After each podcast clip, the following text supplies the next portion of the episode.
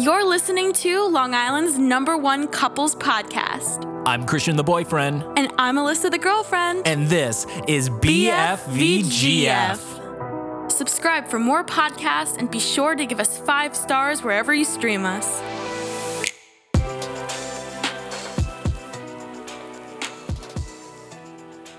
How you doing, Alyssa Boo? I'm doing good. How are you? I'm doing phenomenal. You know it, I know it. This is a very special occasion. Our following guest is an up and coming musical artist who rocked Long Island with her first single, Not This Time, back in 2019. With her vocal influences ranging from disco queen Donna Summer to the pop punk stylings of Paramore's Hayley Williams, she brings audible diversity to the table like no other with her new single, Not This Time. Her emotive ways bring the track to life and help usher in a wave of pop that is not afraid to abandon the rules of the expected. Not This Time follows the success of her previous single, What If We Kissed, which has racked up more than 20,000 Spotify streams since its 2019 release. I would now like to welcome Alyssa's all-time friend, Tina. How you doing, Tina? Hi, I'm doing great. How you guys doing today? We good. We good. Better now. Heck. Yeah, absolutely. We're so happy to have you on the show. So I guess let's just go right into it. Tell us a story about how you and Alyssa met. Oh my goodness. Oh my god. My one of my closest friends, like, you know, since the end of time. Alyssa and I met at Lisa Long Island High School for the Arts. Um, where we joined together in in literal harmony. Um, and we just vibed like from the moment we met. Like Alyssa is genuinely one of the funniest people I know. Aw, like me too. you're the best no yeah like um you know it was just you know back in high school Awesome. So you guys both went to Massapequa High School, if I'm correct? um it was uh, long island high school for the arts so it's kind of Oh, like a that's right. Like adjunct is i don't know if that's Yeah. the right word It was like half the day at BOCES and Yeah. half at our home school. And she's not from Massapequa. Gotcha. You know, I should have realized that because before the podcast, you were talking about how you're probably going to move to Massapequa Yes. Park. Yeah, I should have realized. But you guys, because Alyssa, you had that special program at Lisa, you go for half the day. You guys met there. So where are you from on the island? i'm actually from seaford so the next town over Oh, oh you're basically next door neighbors. Oh, that's really cool. Yeah. And so talk to us about how you ended up eventually at the same college. Yes, really funny story. Um, so you know, I I, I chose Fredonia. Um, I knew it was a good music program, and Alyssa also was very interested in music ed. So you know, she ended up like contacting about me about it a bunch of times to me and like asking me questions, and eventually we just kind of like. She made her decision, and I was like, I was pushing for it. I was like, Alyssa, this is a great school. You know, this is a great school. Like, you know, and I I mean that to a lot of an extent. Like no bash on Fredonia. It was just not for us, I guess. But um a great music program. So I was just kind of like rooting for you. And then she eventually made her decision and we both left. yeah and went to the same school again and it was i swear it was like purely coincidence because like for me like fredonia was like at the time it was one of the cheaper options and i got into like most of my choices but i couldn't afford any of them and then in the case of transferring to Molloy, it was like once again one of the only schools I could afford that also would help me graduate on time. So it wasn't like, you know, I followed you per se. It's just it just happened that way, which was really weird. Right, right. No, it's both genuinely and for Ed, both great schools. Like don't I don't see it that way at all. Yeah, no. It's it's um just two great programs. Um, you know, Corona kind of screwing things up, but what are you going to do about it? yeah, it made me happy that like I transferred when I did because like if we were both still at Fredonia, think about like what we'd have to go through with Corona and having to like leave early, drive like seven and a half hours, have like, you know, all that inconvenience, having to like take online classes and not be able to like go in and or see any professors or it's just it would be like kind of difficult to like take online classes when the school's seven hours away, you know? Oh, seriously. Like, I cannot imagine. And honestly, the whole corona thing like scared the heck out of me at first. And so, like, being seven hours away from home in a place that I dreaded, I cannot imagine that Yeah. angst and anxiety. Crazy. So eventually you made your way back home. Alyssa rode the coattails. She eventually came back as well. Um, what are your classes looking like this semester? You all online as well? Yeah, this semester is like all online. I don't really know if they're planning on making any changes, but I know it's like all on Zoom for me. I don't know about you. Yeah, I just have one French class that I have to go in for on Mondays, and then um, we might have choir in person. We don't know. Oh, is it with Claytus? I, I think so. Oh, I love him. yeah, kind of scared, but based on what you told me. Oh yeah, he, he's not that good. I'm sorry. I don't mean to say this on No, it's fine. No, what's the deal with him? Why is he quote not that good? Well, I mean, just the thing is, like on the first day of class, he just didn't show up. I was there for that because I had to switch out of the class because it didn't work in my schedule. But we showed up. We didn't plan it. We were in the same first class for the first day. And he just didn't show up. And the whole time we were contemplating like leaving. And the whole class was like quiet. And I was like, I'm going to go by the 15 minute rule. I don't know about you, where you can leave after 15 minutes. we stayed strong. I mean, that class stayed up until the last 15 minutes, I'm pretty sure. And then we're like, okay, there's 15 minutes left. We're leaving. yeah, yeah. And then he, we found out he never showed up anyways. So really interesting. Obviously, you're a music concentrator, of course. Anything in specific? Um, well, currently I'm going for music therapy. Gotcha, gotcha. So obviously, with Lisa and now studying music therapy, whether it be up at Fredonia or now here at Molloy, you have some background in music. Did it start in college and high school, or did it start before then? Can you talk to us about that a little bit? Yeah, sure. So, um, like, I mean, it kind of all really the core, the foundation of it obviously started when I was younger. And I like to, you know, mention this a lot because, you know, obviously I picked up instruments in elementary school, that whole deal. But when I was like super, super young, like a baby, like my dad always sang to me, like he has a great voice himself. He actually almost ended up like becoming like a cruise ship singer. Like really funny, funny, fun fact, I guess. But um, so he was always like singing to me like even in the womb. So i think like i kind of just developed that musical ear at a very young age. And then you know moving on i always knew that i was going to pursue music in some way. Um, i knew i'd probably go to college for it. So um, you know honestly i see my first year and a half at fredonia as a foundational experience. Um, super incredible in terms of my musical growth. Like I and Alyssa will tell you too. I mean, their program is incredible. Like my voice teacher was insanely amazing. Um, taught me so much, and even like the aural skills and theory programs that they had to offer were like super like. I mean, not intense, but they were kind of intense. Yeah.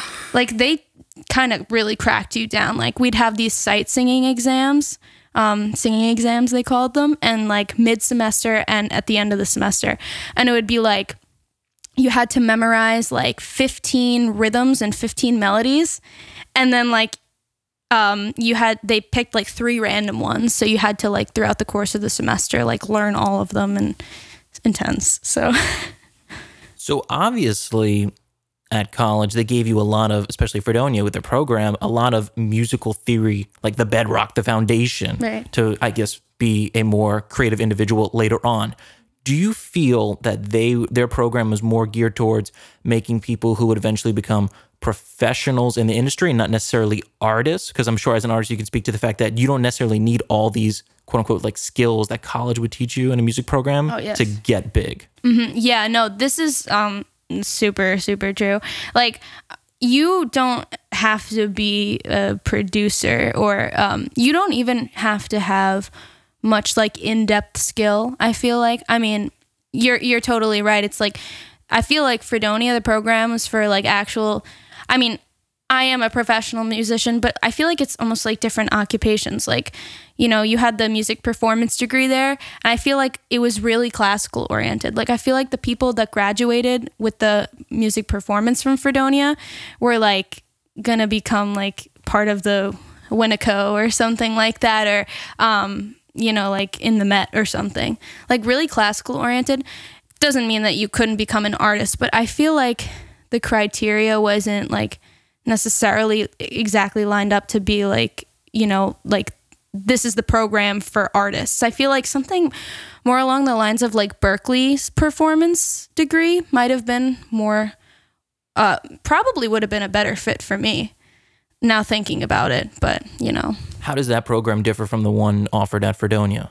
So I don't know, I because obviously like I'm not involved in it, but I hear a lot of things like about their performance um, degree. Like I hear just from some friends that it's super oriented towards like you know like becoming an artist, like um, you know learning more of the industry stuff involved and like working with producers. Like I've heard stories about how you know they work they work on projects like that they put out on Spotify, you know, for their semester kind of like projects and stuff like that. So it's more geared towards that, I'd say. Gotcha. Yeah, at Brown, um, what we would consider like a capstone or senior thesis, quote unquote, project would be to release like an EP on Yeah. Spotify or something like that. And so it sounds like they don't necessarily offer something like that. At Fredonia, it's more, you know, like professional based and like what tools you can learn. Right. Gotcha. But not so much as a performance utility, I guess, in that sense. Right, exactly. And I'm sure, you know, like I was in the therapy program, so I don't know the full extent of what performance majors, you know, had to endure. I knew that they had like a logic course, um, but I never really heard anything about that. I know the composition majors worked a lot on finale and stuff like that from a few friends that I know. Um, but yeah, I didn't hear much. I don't know about you. Like, Yeah, I mean, I know that like personally, like I've told Christian all the time, like I feel like Berklee would have been a better fit for me too. And if like I ever won the lotto, like I would get a degree from Berklee because it's too expensive for me. But um, yeah, Fredonia, I feel like for performance majors, like you said, it's definitely more like classical, like opera type deal, which is great. And like I personally I like singing opera, but like it's not my main squeeze, you know? Like obviously I'd prefer to be able to just, you know, focus on like the genre I want to focus on. But it's definitely great foundational tools because any classical course can help you with other genres. Yeah, I just feel like even it comes down to the connections that you make at the school. I feel like even like if you're talking about like, you know, linking up with people and like networking at the school, I feel like a lot of the connections that people make for like careers or at Fredonia would be like, oh, like, you know, this professor is in the Winneco Opera or something. And then like I feel like if you go to Berklee or like Belmont or one of those like bigger industry geared towards that kind of like schools, you meet more people that are more diversified in like multiple areas. And it's just more like secular, I feel like. Kind of. Gotcha, gotcha. So Alyssa with the opera singing, you with the music therapy, but we want to get to the root of the conversation here. Talk to us about the song making process. Yes. So, um, so do you mean like specifically to the songs that I've released? Well, I imagine that before, like you, you have four official releases. Am I correct? Yeah. So, but before that, I'm sure you've made countless other songs. So before we even get to the professional releases, talk to us about just the creative process and being a singer songwriter. Cool. Well, yeah, so I think it kind of like all started um when I was like 18 and like I kind of came home from my first semester at Fredonia like having a mental breakdown because it was like my first semester away. I went through a lot of stuff, Alyssa, you know, can probably tell you all that crazy nonsense. And so I just needed like an outlet and I was like, okay, I got my first Mac because I was, you know, away at college and I was like, oh, GarageBand. Like, I've always wanted to learn it, but this time I'm going to do it. So I just, you know, had it on my laptop. I started fiddling and I made the first demo that I ever made, which I actually released on SoundCloud. It's called Thoughts. And it's literally just samples that I put together, but I didn't have a mic at the time. So I like used, I obviously sang into like my computer mic and I like delayed the vocal and like pitched it weird. And it was like exactly what I was feeling. Like that song like was exactly what I was feeling. Like just chaos, like emotions all over the place.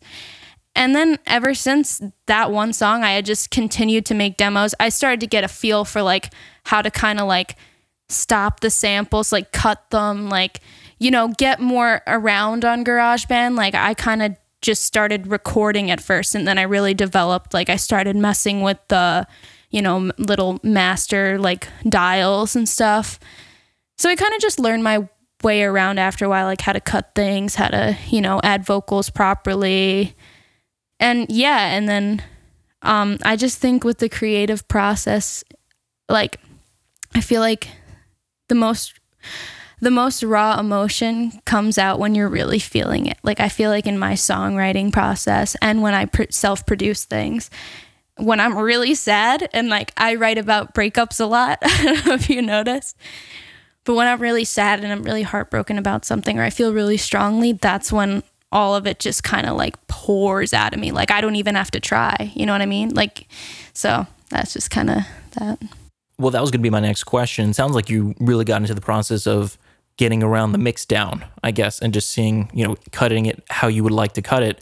Um, for a lot of people who just jump into it, it can be quite daunting, but it sounds like you just like let it flow and it kind of just happened. A lot of p- producers, they experience, I wouldn't call it writer's block, but I guess like producer's block. They don't know necessarily what instruments to put, how to pan them, different things. Do you have those issues at all?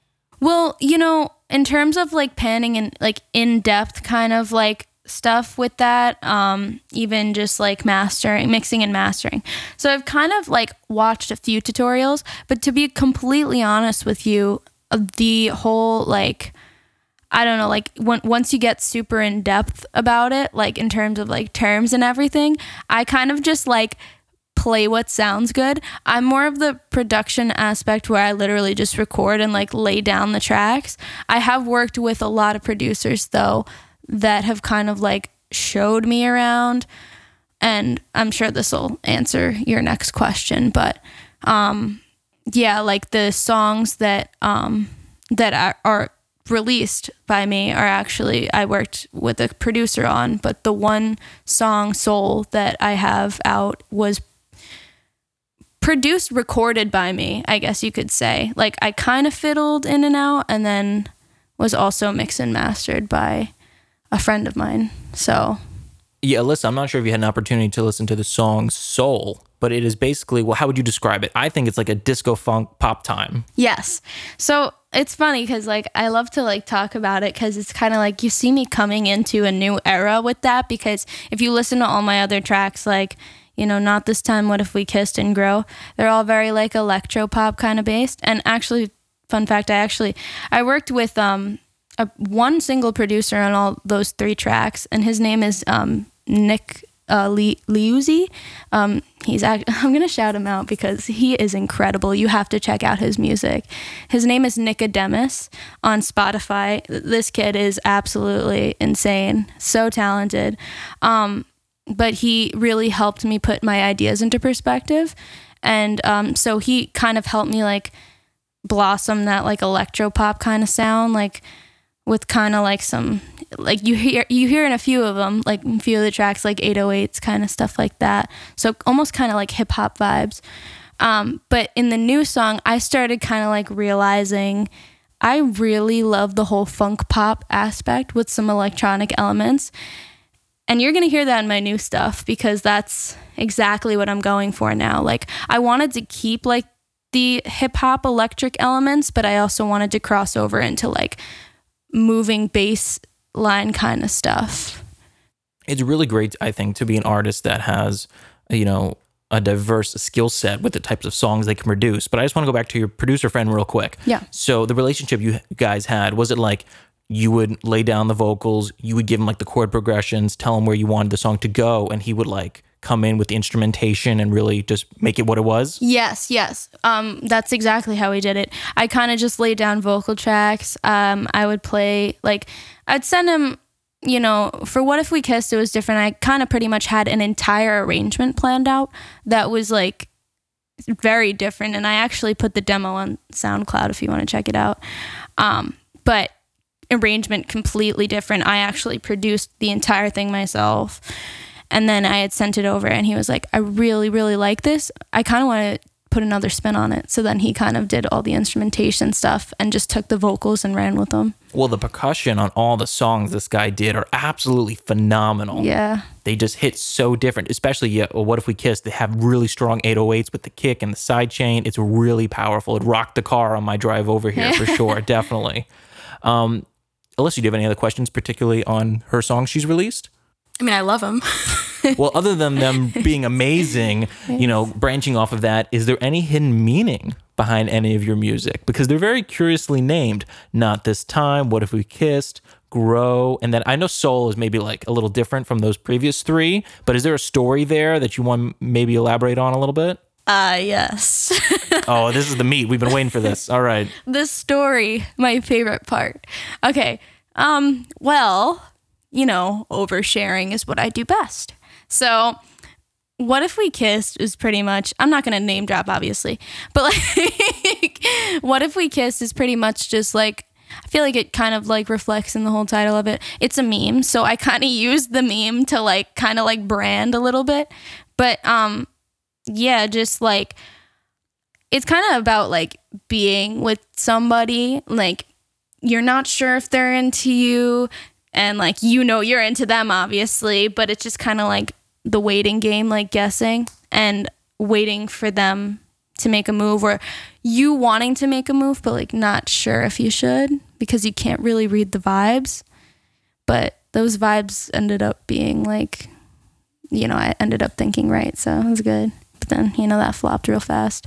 So yeah and um not this time is just obviously a really angry song like I was like really angry at that time in my life and I was like I just want to make a song that's almost like and I, I hate myself for doing it cuz I don't want it to be like a validation thing but I was just pissed and I was like I'm kind of trying to be a little petty, a little shady, but also trying to keep it cool and trying to be empowering cuz I had never like written songs that were like not about heartbreak. I, I mean, I had in previous demos, but not like released ones.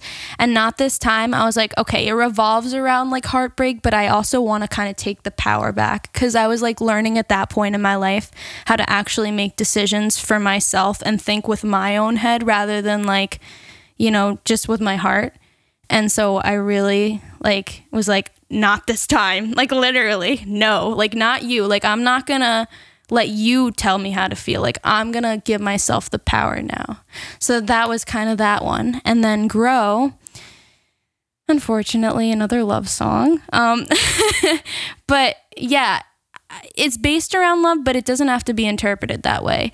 Like my best friend, Catherine, um, she's, you know, Catherine, she's great. And honestly what she said kind of like r- made me feel like really touched because she's like i know you wrote this about a breakup but i don't even like perceive it that way. I take it in my own mind as like it's pretty much just a song about like adapting to to change but wanting to see the other person flourish. Like no matter near or far like where they are in your life in relation to you you still have the respect that you've always had for that person. And for me it was like a breakup. For me it was somebody that meant a lot to me that i hadn't spoken to in a while.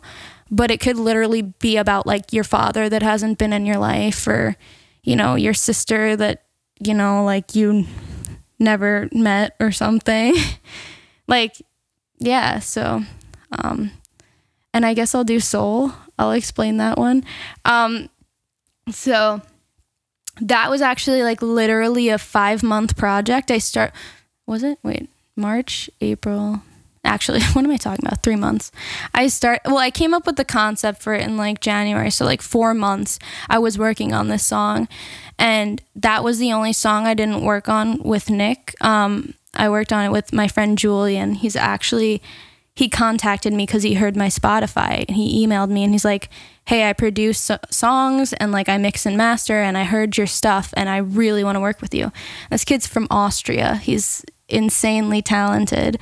Um, yeah and you know we pretty much just did like a back and forth.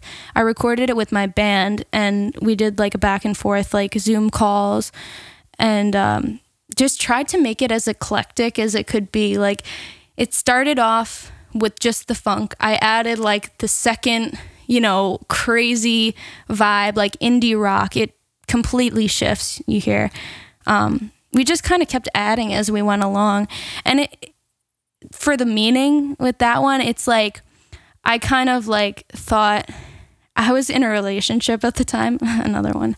I was in a relationship at the time that like the person was like really like toxic, but like they wanted everything from me at once that I just couldn't give to them. Like I don't want to bash, but you know, like it was just unhealthy. And like I knew that I was doing all I could. And like just kept like taking and taking from me. And I was like I can't give you anything else. So I was like if you want to go you can go. Like but then part of me was like pulling and pushing cuz I'm like I don't want you to but like leave me alone. Like so that's that's kind of just like obviously I have so many stories about my songs, and I feel that that's the most important part for me. Like, I don't put out a song unless it has that much meaning to me. Like, I went on for a while, but like, obviously, you know, I'm not going to put out a song that, like, I'm just like, whatever. You know what I mean? Like, so really important meanings for me. Of Yeah. all the tracks, I just have one question. Yeah. Where is 32nd Street? Wait, what was that? From What If We Kissed? Oh, yeah. So, um, I You don't need to tell us too much. I'm just curious. Where is it? like to be completely honest, I knew that Penn Station was like on one of the 30ths. yeah. So I okay, kind of gotcha. guessed because, like, you know, I'm just gonna like say it. I mean, if the person listens and like whatever. But like my ex at the time was like obsessed with the city. yeah, like obsessed with the city, and I just almost like it was like I was literally writing the song like almost about like two girls at the same time that I felt strongly for. And one of them kind of like it was almost like like I almost it was so weird cuz like I I pictured myself I'll get I'll get to why it was weird, but like I pictured myself like just locking eyes with her like, you know, like just meeting up with her again after I hadn't seen her in so long. And then literally about like 2 weeks after I was literally right by Penn Station, like w- closest to where 32nd Street would be, and I saw her. And it was like the weirdest thing. She manifested it, as Yeah. we would say. Yeah, yeah, yeah. I think so. so, uh, were you going to say something, Melissa? Well, yeah, I, I know like a lot of your stories and stuff. And like, if I had the type of experiences that you had, like, I could just, like, you could probably like write a whole collection of albums based on all your crazy stories. You've been through a lot. Like, Yeah. you've been through too much. yeah, that's crazy. Yeah. I I pretty much do. I just, you know, a lot of it's unreleased and I do want to do some stuff with it. Like actually kind of like working with people right now to kind of like make it all concise and kind of like really tune in on the unreleased stuff that I have. So, yeah. So, as you were kind of alluding to, artists deal with a lot of stuff, whether it's relationships or just the songwriting process. You said for solo, it took around like three to five months, somewhere in that range. Yeah. And people don't see that. They just see the finished product, but they don't see the months of trying different things and whatnot. And so, obviously, songwriting, making a song, working with a producer, obviously very long, tedious, and can often be a very expensive process if you don't have all the skills yourself and you have to like outsource that to someone. Um, so my question is, how do you stay creative and influenced through all the things you go through? Um, well, you know, I think like the inspiration def- definitely comes. Like I said, the inspiration comes from like the stories, you know, like all the crazy struggles that I feel. I really feel the struggle. I hate to jump in. I just I used the wrong word. A better way to say it would be, how do you stay motivated? Yes, yes. So, yeah, honestly, like it's just the struggle that I go through. I think, like I said, that really motivates me. That keeps me going because, like, I notice this pattern of, you know, sometimes I just want to sit around or like hang out and like drink with my friends, just have fun. But then, like, really, when something's been digging at me, and I'm sure you guys as artists like relate to this, you know, when something you feel such a strong, intense emotion about something, it's like sitting down is just so easy. And just, you know, you just want to get it out. And like, for me personally, in terms of, you know, like, like, eh, um, how do you say it?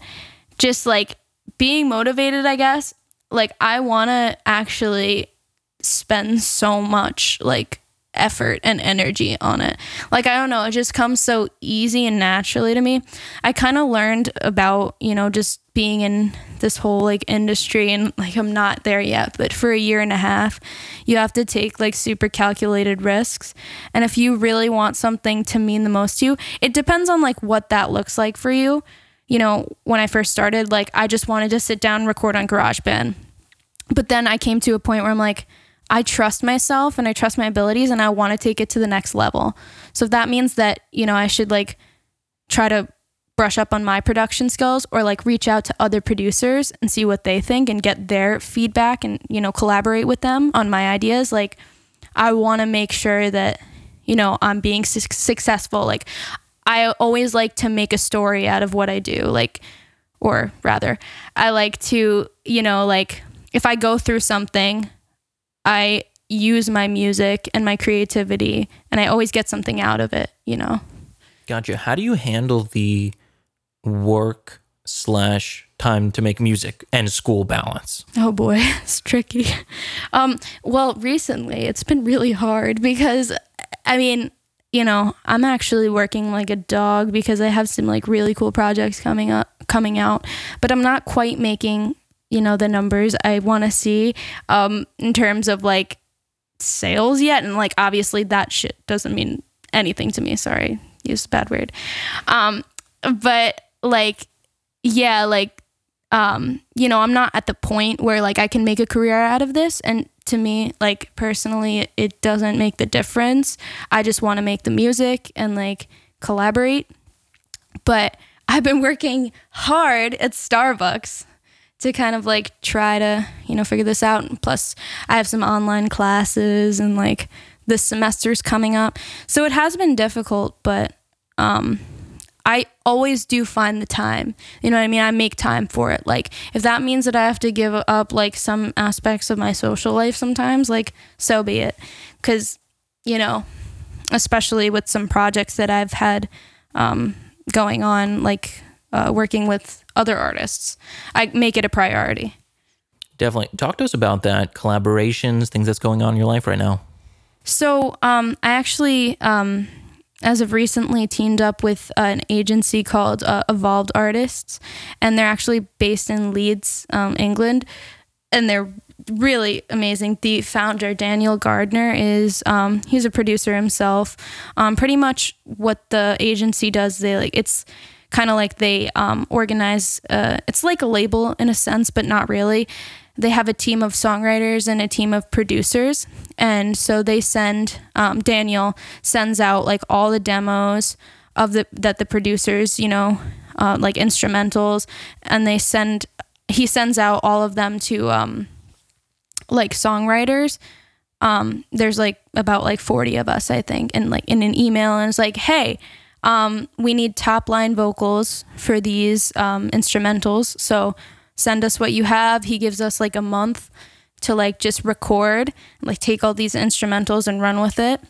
And it's really awesome. Like some of the producers are amazingly talented. Um and yeah, they're they've been super helpful to me throughout this process. Gotcha. Yeah, it's been really, or I should say, it hasn't been. It just when you reveal to the audience about like the process behind what goes into releasing a single. Yeah. Oftentimes, like the producers, it's not like if it if it turns out to be your song, their name isn't on it. Yeah. You know? Right. But they're just trying to get their instrumentals out there and get up in the producing industry while you're trying to make yourself as an artist and a singer. Right. And I don't, you know, people don't always realize that. Like I have to remind individuals like Ariana Grande didn't make the beat. She just Right. sang on it. You know, she's a really talented singer and that's great, but somebody sent her that instrumental and she was like, I could sing on that. You know? And so my question would be Are there any songs that like you wish you had that you didn't get? Hmm. So like w- uh, songs that I wish I had. What exactly do you mean by that? Like you just mentioned how you like had a bunch of like they sent out tracks to you and like did somebody ever edge you out for a beat you really wanted to get on? Oh, well, you know, I definitely like, so it's kind of you just like browse down the list and like find the demos you like. And it's like, it's a weird process. I kind of didn't really know how it worked, like jumping on, jumping into it. But, um, I guess I could could have been the case with last month's submissions because I heard like two or three that I really liked and I put vocals on it and like I didn't realize like how much I should have been communicative with them because I kind of just sent them demos. And like I think I and I started realizing throughout this process that like when you're sending in submissions, you want to go back and forth. You know what I mean? Like I didn't really like understand like hey, like, you know, I should probably get some feedback. And so with last month's submissions, I did a lot more of them and I me and Daniel and me and the producers who, you know, had the beats um, were in more constant communication about like, oh well maybe, you know, the songwriting's really good. And the thing that I really like about Daniel is that he's he really pushes me with um, you know, the songwriting. Like he doesn't coddle me. Like he's like, "All right, you know, I think maybe the hook could be a little catchier in this spot." Or, you know, he's like, "I think it's good," but like he always has, you know, a critique and it's really important when you're working with other people and he said this to me and it's super true. You know, like you can write all you want, but like if you don't have anyone pushing you, then it's like you're not going to become a better songwriter. So, um, you know, yeah, there have been a few producers that have kind of just glossed over my tracks, but it almost keeps motivating me to keep going back to, you know, become a better songwriter. Gotcha, gotcha. Yeah, as you, you really articulated it quite well. You know, they don't see like in the music industry. I know, especially for EDM and dance music, whether it's Martin Garrix or somebody else, they have a song and they send it out to like 40 of the best vocalists in LA. Yeah. And they see whoever they can get on. And sometimes you don't always, even though like they're really accredited artists, they don't always get on the track. And so I was just curious. Obviously, that motivates you to only want to do more. Yeah. On the topic of collaboration, you mentioned previously that you're in a band. Yeah. So what's that like? Oh, yes. So, um, kind of like you know, I was doing live shows for a while before Corona hit. And like, I wanted to kind of, like, for so long, people were telling me, like, yo, you do really good live sets with your acoustic guitar, but like, we want more. And I'm like, okay. So I really did want a band for a while. So, you know, I knew some friends of mine that were interested. And um, my, you know, my friend Catherine and my friend Matt actually both go to Molloy, Matt McKeon. Um, and then my friend Matt Adele, who I met like kind of um, recently, and he, you know, kind of through the industry. Um, so Matt Adele plays drums, Matt McKeon plays guitar, and Catherine plays keys and backup vocals and harmonies and stuff. And we kind of just emerged like, you know, a few months ago. And the show, the first show that we did was my show opening for Aaron Carter, which is really awesome. Um, but yeah, like I was like for for the show with Aaron because you know like Aaron's kind of like you know like a bigger deal than other op- you know acts at like Revolution like national acts and stuff. So I was like for this show I don't want to just play guitar like you know I was thinking about doing backing tracks but I was like I don't know if I could pull that off super well.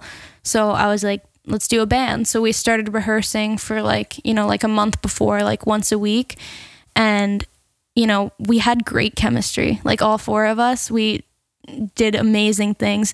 And besides rehearsing for my music, we actually recorded Soul together and, you know, worked on some of all our own tracks within, you know, this the um whole thing we had going on and it they're amazing people. Like they're so much fun. I actually had um, a bassist at the time also morgan. Um, it's funny because he's actually my coworker at starbucks. Um, and yeah like we had great chemistry. We had so many good times, just like, um, and just all kind of worked on our own stuff when we met. You know, we rehearsed at the A Room in Hicksville, the studio, and it's just good vibes. Like, it's even just like we're hanging out. You know what I mean?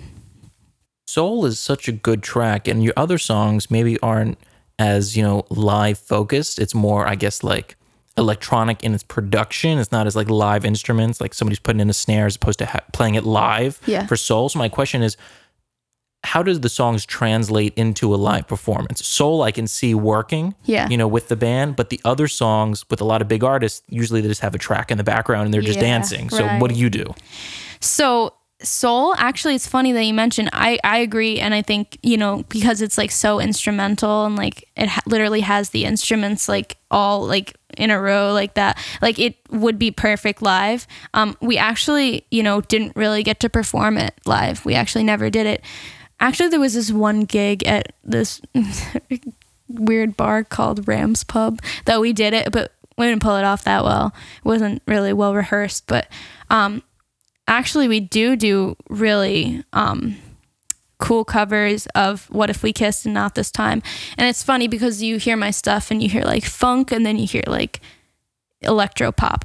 But when we all come together and perform live, it's like literally like either indie rock or just straight up rock. Like we perform everything in a rock feel. So it's super cool and eclectic, I'd say. Yeah, it probably comes off quite different from the recorded, you know, version. Any performance anxiety?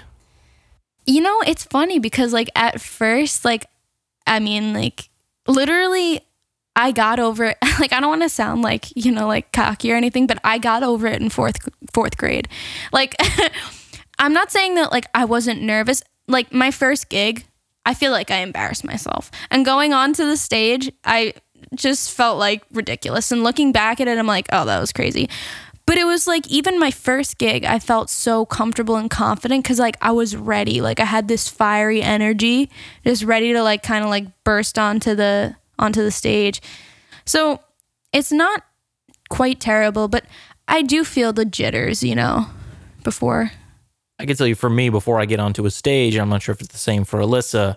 I do feel the jitters, but the second I get on the stage, I own the room. Yeah. It feels actually amazing and empowering. What about you?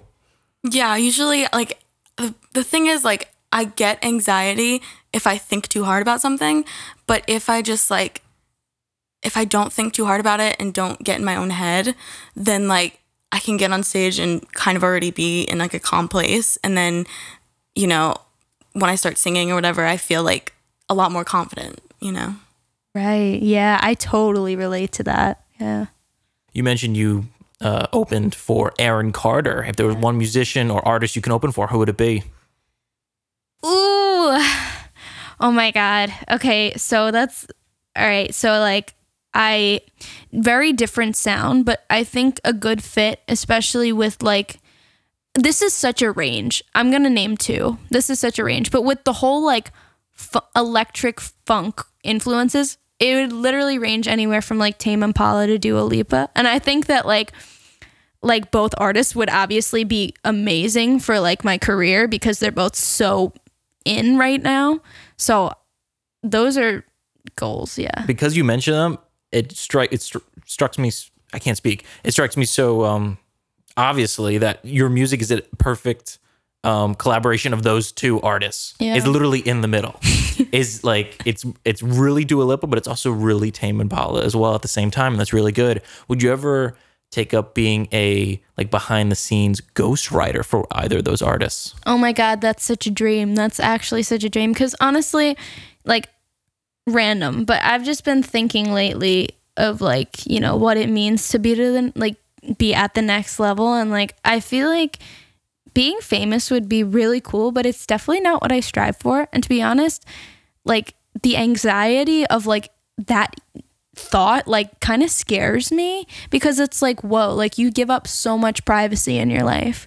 Like people like weird dudes you know like like joe schmo like up in your dms like hey hey the next day hey. Like i can't imagine like all that like weird attention. And i've been thinking lately how cool would it be to just be behind the scenes and be like a writer like sign some sort of like you know thing like where you just write songs for people and like bigger celebrities like i would love to do that that is definitely a career and industry people are in. I can only imagine though it's probably very difficult to get those very limited spots. yeah definitely like i know sia did that right she Yeah, she did, I think for a few artists. right yeah I know Lauv did the same thing. He wrote for like Demi Lovato and other people until he eventually made his own breakout single. that's amazing Meghan yeah Trainor. Yeah that's right Isn't that the story of Meghan Trainor? She couldn't find anybody to sing the song No, so she just decided to do it. Is that the story? I think it was all about that bass. Or all about that bass? yeah i think somebody else was gonna take it but then she decided to kind of like break out i also heard that she like got like a scholarship uh, like a full ride from berklee but she like denied it or something it's crazy yeah, they're ve- they don't give many scholarships, so that would be really surprising. there's a rumor Most memorable moment in your music career thus far? Ooh Could be good or bad. memorable. Oh my gosh. Oh, I have a funny story. I have a really funny story. Okay, so actually, this p- previous there might be some curses in here. So. Oh, you can say whatever you want. Go for it. Yeah, yeah, yeah. Okay, so um, like this previous last few months in January, I went to California and I went to the um National Association of Music Merchants NAMM conference in Anaheim, and um, literally it was such a shit show. Um, well, like no, it wasn't like a shit show. Like it was actually really fun, and I'm really glad I went and like got a taste of Cali. But basically, like, like I was I was playing the Viper Room, you know, that Monday that I was there and like amazing opportunity. It was the downstairs lounge, but like still the Viper Room, you know what I mean? Johnny Depp used to own that club. Like it's it was popping, you know. So basically, um my music consultant guy, Brian at the time, like he booked the show, um but he he didn't tell me that it was like his friend who her name is sister speak she was an, another artist like on the bill she got us some slots for the downstairs lounge and it's pretty much kind of like a chill vibe where it's like a bar you're it's kind of like an open mic kind of vibe and he failed to tell us that like if you're like under 21 that like you have to literally just go in play and then leave so i was performing with this girl kendra who is 25 and Brian's like literally 39. and it's like all these people in our circle we're over 21. So like I have my guitar loaded. I come in and like there's like the bouncer woman and she's like this sorry. She's like this goth woman. she's like she looked like she was like an actress or whatever and she had like two teeth and and she was, so like people are coming in the door or whatever walking in and like ready to like watch the show. And she's like show me your bullshit. And like talking to people. Like their IDs She's like asking for your fake. Yeah. She's like, what are you gonna try to pull on me? yeah well like everyone like coming in and then they're like they show her their bullshit or whatever. So then she's like fine. And she has like a smoker's like voice or whatever. And so I get in and I'm like hey like and then she's just like she looks me up and down. She's like are you 21 and I was like uh no. And then she was just like you have to get in and you have to get out. And I was like okay. And then I was like but like who like when? Because I was like confused. I was like really? Like I thought she was just had a problem. So she was like she's like give she's like yelling at me now. And she's just like don't you start with me. And she's like yeah. I'm like what the fuck so like I like her and I were like like I was like getting pissed. Like I wasn't like up in her face, but I was like, what? I like I was kind of talking back to her because she got this whole like attitude, and so then like literally like my manager like kind of like pulled me away. I was like, okay, just don't don't ruin it.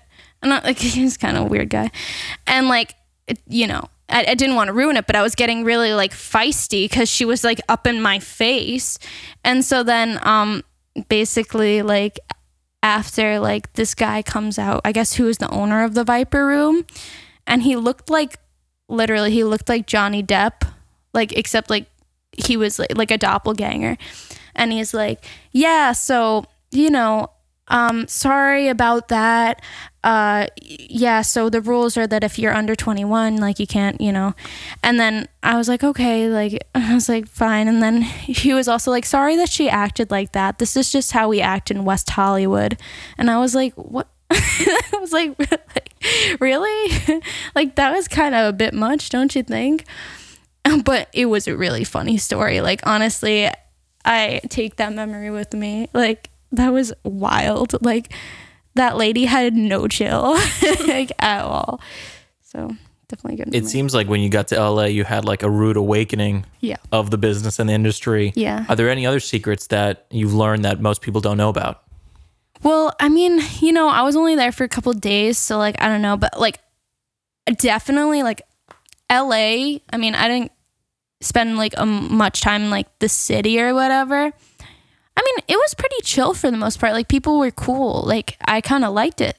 But once I got to Hollywood, it's not that I didn't like it, but I did notice that people were a lot more animated and people like definitely like to put on a show, I guess, or like, you know, it's, you know, like a lot of actors and stuff.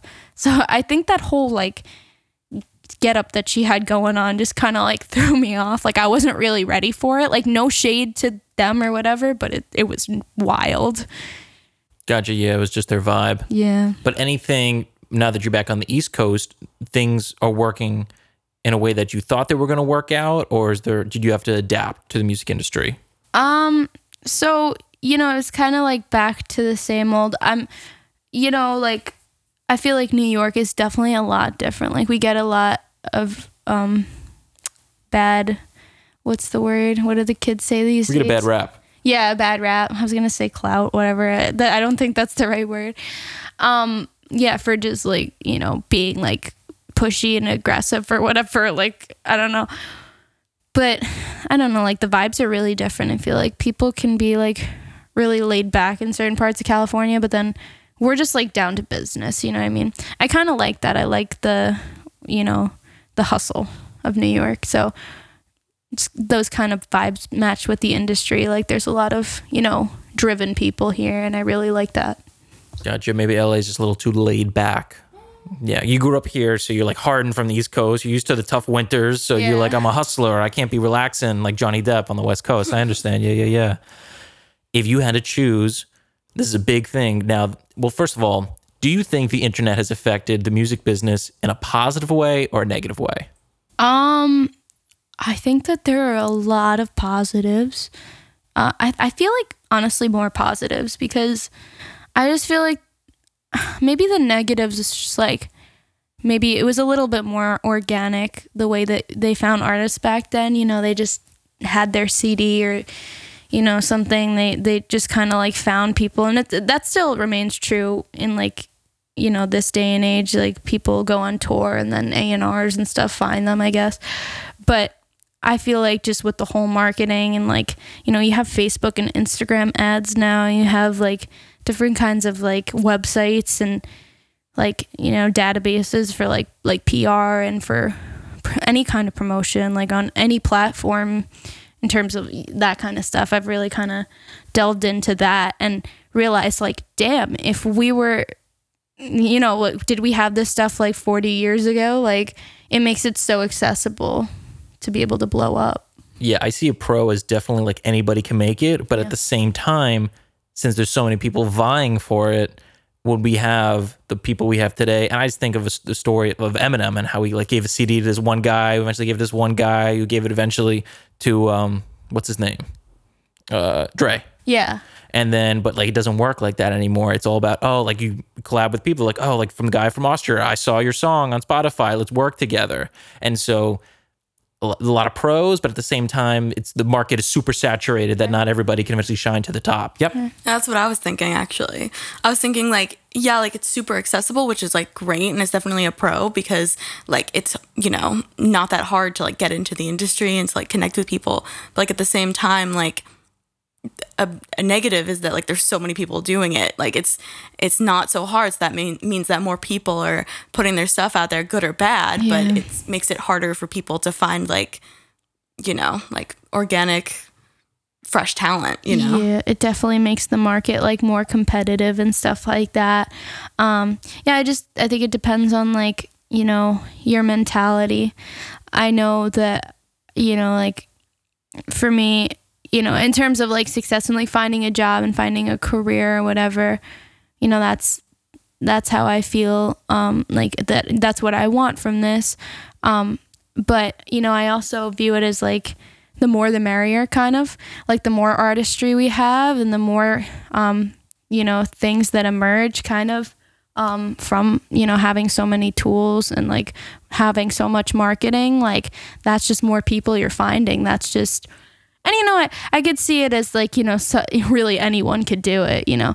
But i think if you have that much energy in you that you'd actually try to pursue something and put like a positive message or put your messages and like be vulnerable like that in front of people i feel like that's just the ultimate goal. And i see it more as like we have so much of that now. People want to use these resources to like actually like create create their own content and like put it out there and i just i don't know like i i view it as you know kind of like exciting Yeah. And but I totally see what you mean about, you know, everyone wants to get to the top and it's kind of like it could kind of be almost like a capitalist like thing going on where everyone's just trying to climb their way up and, you know, be willing to like leave people at the wayside. But I think as long as, you know, you have the best intentions for yourself. Like I like to say, you know, for me, I don't really like care what comes out of like I want to keep fighting to, you know, get to a point where I can blossom like that. But if it means that I'm not exactly at the top, like that's okay. And I know that if you have a positive energy, it'll just radiate and you'll find your way there. You know what I mean? Absolutely. Yeah. I only asked because I heard of the statistic the other day about 40,000 songs are uploaded to Spotify every day. Heard that, yeah. And so with everybody, you know, going for it, what's that what's left is really in my opinion collaboration and networking. Right. You're, It's always about like, oh, I knew this one guy who knew this person who's a famous artist and they got me on that song or something like that. And so I think you're definitely going in the right direction with collaborating with other individuals and producers. If you had to choose between, especially in today's day and age with the internet and technology, between a label or independent artist, you know, making money just off of gigs and Spotify streams and writing songs for other people, as opposed to like a whole team you would have at like a record label, um, what would you pick? So actually, I've been like facing that dilemma as of recently. Doing it independently is so special, but if you're trying to take it to the next level, I feel like running in, you kind of run into a wall. Like, I started noticing a lot more success when I learned myself and I took on my own, like, you know, um, industry like courses. Like I literally watched courses on how to ha- hack the Spotify algorithm. You know, that's why you see like I have a little bit more success on Spotify because not hack obviously, but like kind of get to know like your way around. Like there's so many little things like collaborative filtering and like having more press which really helps your presence and helps like get you more playlists, but that's besides the point.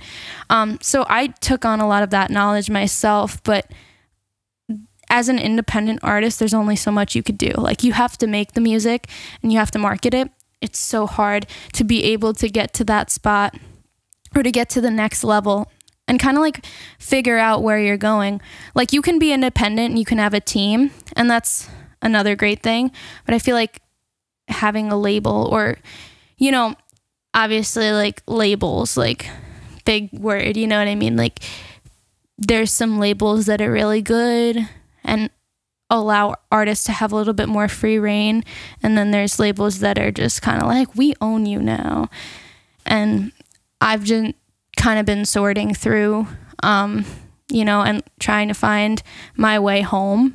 Like, but actually i i think in the long run that if you have like a team that can kind of help you with marketing like if you have some kind of management somebody just keep you on track like to give you tasks and to help you focus is so powerful i think labels that run that like ha- allow artists to have some kind of independent structure but help facilitate the journey i think that's what would be more preferable to me Gotcha. Because especially everybody at the top eventually signs to some label. Yeah. The only one that I know who hasn't, um, or has recently, I should say, and had a lot of success up until this point was Russ, the rapper. Yeah. He had done, he had spoken on about how he was making 100K a week just off of the royalties he would get from streaming services. Insane. But uh, but he, what he does is he releases like a song a week, and then he just like straight up grinds. Obviously, it's a lot easier if you have like the marketing and the budget behind it if you're with a label. And so that leads me to my next question, um, specifically for independent artists. A lot of the ways they blow up is, as I'm sure Alyssa's aware, is on TikTok Yes. and a lot of other apps that use music. Um, you know, like the short little clip of like the one hook in the song that really gets everybody going yeah. Your songs don't strike they let me put it like this your songs come off to me as traditional pop songs Yeah. where they have like verse chorus verse chorus bridge chorus Right. you know would you ever go into something like super like cutthroat poppy so you get that hook and possibly try to blow up on a platform like tiktok So I've like I'm still learning about TikTok actually. I'm like trying so hard to get around it and like I'm starting to use it more. But, you know, like I feel like it's so hard with TikTok. I literally funny. I literally you know, I've tried a lot of times, actually, numerous times, like using my songs in TikToks. I mean, you know, I think the most that one of those have gotten was like 330 views or something like that. But then I was at work the other day and I uploaded a TikTok of like my freaking. I saw this. my coworker. Okay, so I like I rung up a drink and it was like a grande cup of water, 63 pumps of sugar-free cinnamon dolce. And my coworker just pumped 63 pumps of cinnamon dolce. And that got 76,000 views on TikTok. So I'm like, that's impressive. Uh, maybe I should figure out some kind of thing. But it's such a chance. Like, I feel like even with music blowing up and going viral, like sometimes it just depends on like what's in or like what people find funny or like something. I don't know. It's i i, I would love to though because i know tiktok is really good with like blowing artists up and i'm kind of trying to figure out like more creative ways to do that for sure. Yeah yeah yeah because if you can just make a song with like one like catchy hook or something then yeah. forget it, like the savage dance or like Sueko or something like that. He has like Sueko on the beat and like they do the drop and the intro of the song and so everybody does a dance to it. Yeah. And you never know if one day Charlie might be dancing eventually to your like 15 second snippet. Yeah. But I just think it's a really good platform, as we talked on a previous episode about how TikTok's really good just for all creators, including musicians, on just getting their work out there. Right.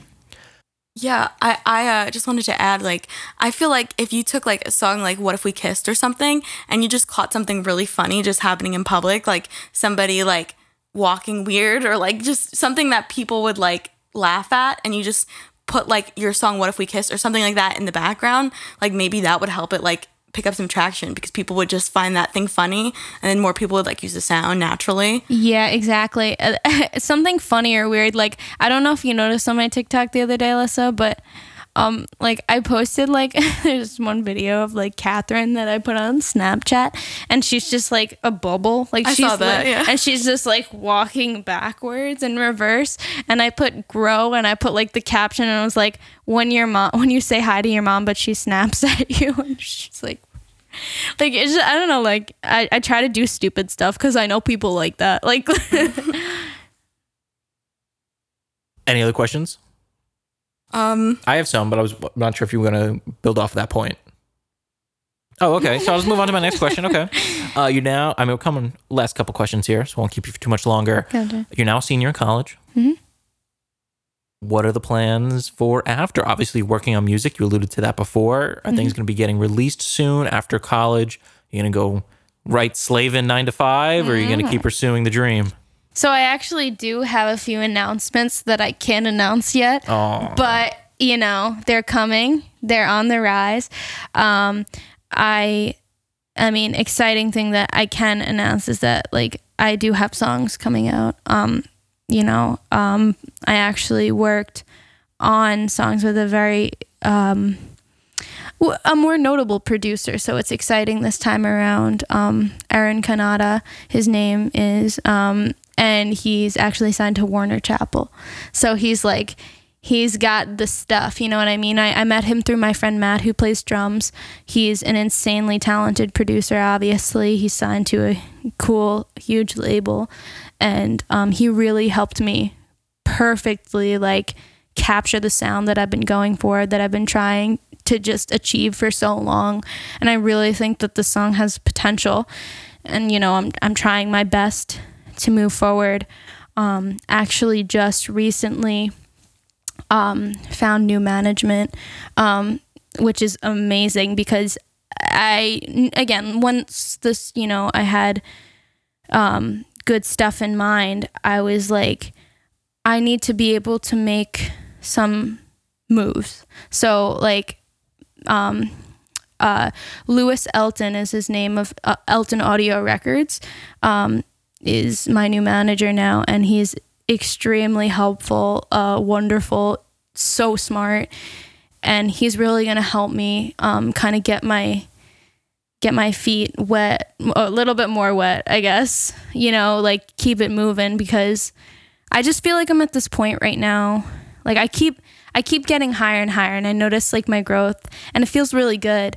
But, you know, like we were talking about before, I was doing it independently for so long and I was just I think I have, you know, the drive, but sometimes I feel like when you're trying to get higher like and higher, like the drive sometimes isn't enough and you just you need to like have a team. You need to have people that like kind of motivate you or give you tasks and objectives to kind of like put it into perspective. A lot of successful people we talk to on the podcast all say they had some form of a mentor Yeah. or someone they spoke to that would help and guide them in their endeavors. And it sounds like you have that as well. Right. Yeah, uh, Lewis, uh, like you know, we've we've known each other for like a few months now. Um, it was really cool. Actually, my friend Matt posted like something about a giveaway about his label, and so um, one of their interns had contacted me.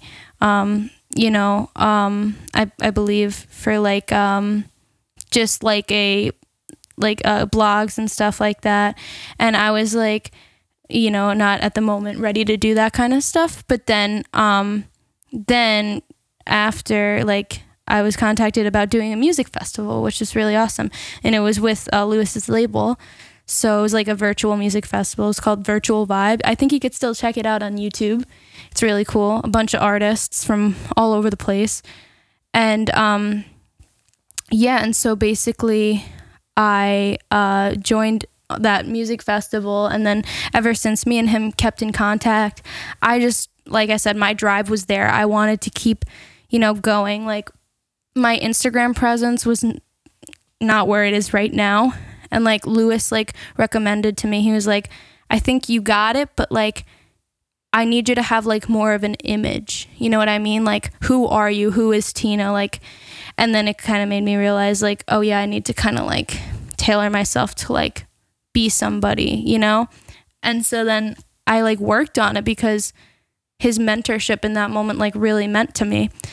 So then I kind of like circled back with him a few months later or a month later. I was like, "Hey, so what do you think?" And he's like, "That's great." And he's like, he loved my devotion and he was like, "Let's work together. Like I'm about it." So we're making moves now and it's it's going to be really cool. I think an important component of any individual who wants to succeed in a certain industry, well, first of all, you have to acknowledge and just see that other people have done it so it can be done. And honestly, emulation or um, like copying someone is like the highest form of flattery. So if you see like these other artists making moves, getting a mentor, or like cleaning up their social media, that's definitely something you can, I wouldn't say leech off of, but Yeah. you can like see and try to emulate and see if you can gain that following. Um, so is there any particular artist that you might look up to that you might get some influence from? Um so like I like I mentioned um like in like my artist bio um you know with my current sound like what I'm trying to go um for now like growing up like I, I always love to say this because it really means a lot to me. Like my mom like she was an 80s chick so like Donna Summer was like her thing. Like even me and Alyssa when we were in Lisa together we did this whole like Donna Summer like medley. And like I think even that coming back her coming back is like a theme in my life like in high school like really proved that point. I'm like Donna Summer like kind of like really showed me like you know Giorgio Moroder kind of like he produced that entire album like he you know that kind of like funk like psychedelic never before done eclectic sound um is exactly what I'm going for. And even just like the vocal prowess of, of Donna Summer, even in her other albums, like that was a different album kind of that like showed off a different kind of production. But um I think that she's probably one of the biggest influences for me. Um also right now like i said dua lipa i'm really liking her stuff. I'm i'm really inspired by her. I think her vocals are incredible. I really like her um you know funky take on pop and those are two that i'm inspired by. She has one song that's so good. I was hear on the radio. What's the song where it's like I'm never letting you go or something like that? i think break my heart or something Oh yeah, because Yeah. the way the beat just like stops and just like thumps, great you know, it's so good. And yeah, definitely your music definitely comes from the influences. Yeah, definitely Dua Lipa and uh Tame Impala. Yeah, Yeah, that you mentioned before. All right, I only have two more questions for you. okay So, what advice would you give to someone who's just starting out, like where you were perhaps two, three years ago? Like, what what advice would you give to Alyssa if she wanted to excel her music career?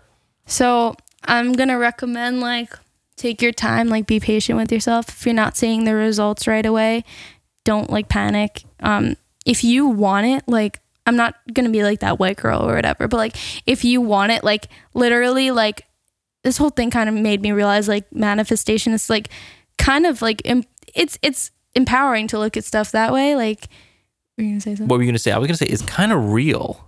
Oh, to some extent, it yeah. really is. Yeah, because it's like, it's like, I, I really like. I didn't think of it like that at first, but then I was like, okay, so like.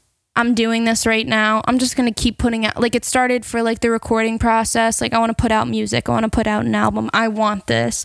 And then I literally busked. Like I went out in Penn Station and I played like you know like artists do that that's amazing but that's such a vulnerable thing to do and it scared the absolute heck out of me and like the thing is like it's something that I would never have thought to do but like and it's kind of a scary thing to do and it's like like wow that's that's crazy and like I don't know, like just seeing the fact that I did that, like that's when I met my old music consultant. And once I met him, like I got into the whole Long Island scene. It's like you go literally from like one point to another, but it's just by putting yourself out on the line of fire and doing it. Like if you want it, you will do it. Kind of manifestation kind of thing. So be patient, but like ke- drink coffee or something like keep that momentum going because once you start achieving it's like you can't stop you know Yeah, I think as you've spoken about over the course of this entire episode, you really get like those small victories here and there, and it just builds you up. Yeah. You know, whether it's building up the social media and being your own brand or making songs or even working behind the scenes, things that people don't see, but because you're working on it, as long as you're doing something each day to further your career and your goals, I think that is definitely a form of success, even though if it's not like visible yet. right yeah And definitely manifestation is definitely a big part of that. yeah Alyssa, that is all the questions I have for Tina. Do you have any additional ones? Um, I mean, you covered everything that I basically like had, all the questions I had, but like, I just also wanted to add that like personally, like when I think of like artsy person with an image, I like immediately think of you probably because like I feel like even though like your sense of style is kind of all over the place, it's kind of what I look up to because it's like so like laid back yet still like coordinated in a way, and like I see that with like your Instagram and everything. So you're doing a great job with the image thing. thanks And also, like, I also wanted to mention that, like, huge thing that I see you doing and a lot of other great artists is like collaboration. And I feel like there are some people that I know, and you know too, and you're gonna know who I'm talking about, who focus on like making everyone like their competitor and like they see other singers as competitors and get upset over it. And I feel like that's so toxic because in the music industry, especially, like when you're like laid back and like nice to everyone and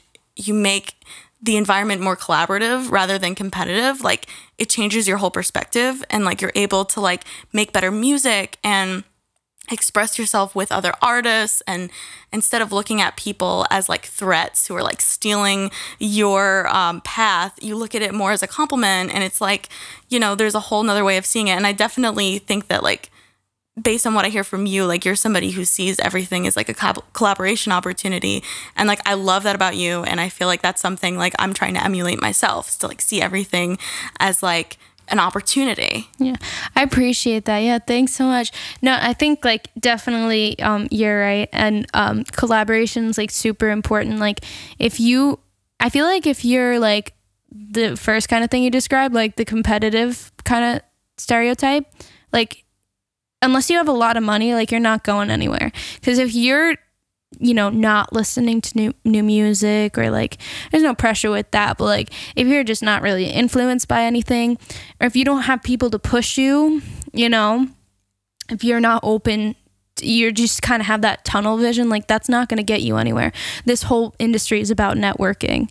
So collaboration is another form of networking and like you know you're just constantly meeting new people and then you meet new people from those people. So yeah you're right for sure Yeah, it's the same thing with the podcast. I told Alyssa, anybody you think that's interesting, let's get them on. And so I'm not even sure if she mentioned you, but I was like, we got to get your friend Tina on. I was like, because you know she's a music personality, she's upcoming artist, and you Like I never know. I mentioned her. Okay, I'm not going to throw you under the bus. Pro- You probably did mention her, but I definitely know when we first started out, I had like a long list of people, and you were definitely on there because you never know. Just collaborating and helping each other out. You know, it's it shouldn't be that competitive, especially like you said, when you don't have a lot of money. It's everyone's at the same level, so you're not going anywhere. So you might as well just take a chance and work with that individual. Right, exactly. But yeah, definitely. And um yeah, it's just it's super important to like collaborate. It's just one of the biggest things. Like you're right, like if you're all on that level of like, you know, you got to start somewhere and collaboration is the best. I I kind of wish that I I mean, I kind of did collaborate in the beginning, like but I wish I did more collaboration in the beginning cuz like I might have been able to like meet even cooler people and make even more different music. But even if there's people you're not connected with today, they were definitely a part of the journey. You know? Yeah. I think that's just something to acknowledge. Yeah. That's all my questions for you, Tina. My last one isn't a real question, but it was do you have any questions for us or Alyssa? Oh, um, questions. Well, how how are you guys' uh, coronavirus quarantine? Well, we're doing good, you know, 14 days. Maybe we have it. Who knows? Oh no. Uh, did you lose power with uh, the past hurricane? Because I lost power and we just got it back like two days ago. yeah, I heard like pretty much everyone did, but like I, um, no, I I kind of I, yeah I didn't lose power, but like my Starbucks like lost it for a second, so like we had to close. It's really funny. Well, if there's no other questions, I think we're just going to end on that note. Alyssa, any final points you want to make? No, it's just. I mean, we've been on some crazy adventures. I know. We've been through so much. We've been. We were in that uh, a cappella group together. Oh God. Well, you know what, Tina? We'll definitely. Ha- this was definitely about your music career. We'll have to have you on in a future episode, just as friends, you and Yes. Alyssa discussing the good times and the memories. Um, thank you so much for joining us. You can find Tina at on Instagram at Tina Town and everywhere else as just Tina. Correct? Yes. All right, awesome. Go listen to her awesome music on Spotify, everybody. Thank you so much for joining us, Tina. Thank you so much. We'd love to Thank have you you back on. guys. yeah, thank you so much for coming on. It was fun. Thanks, guys.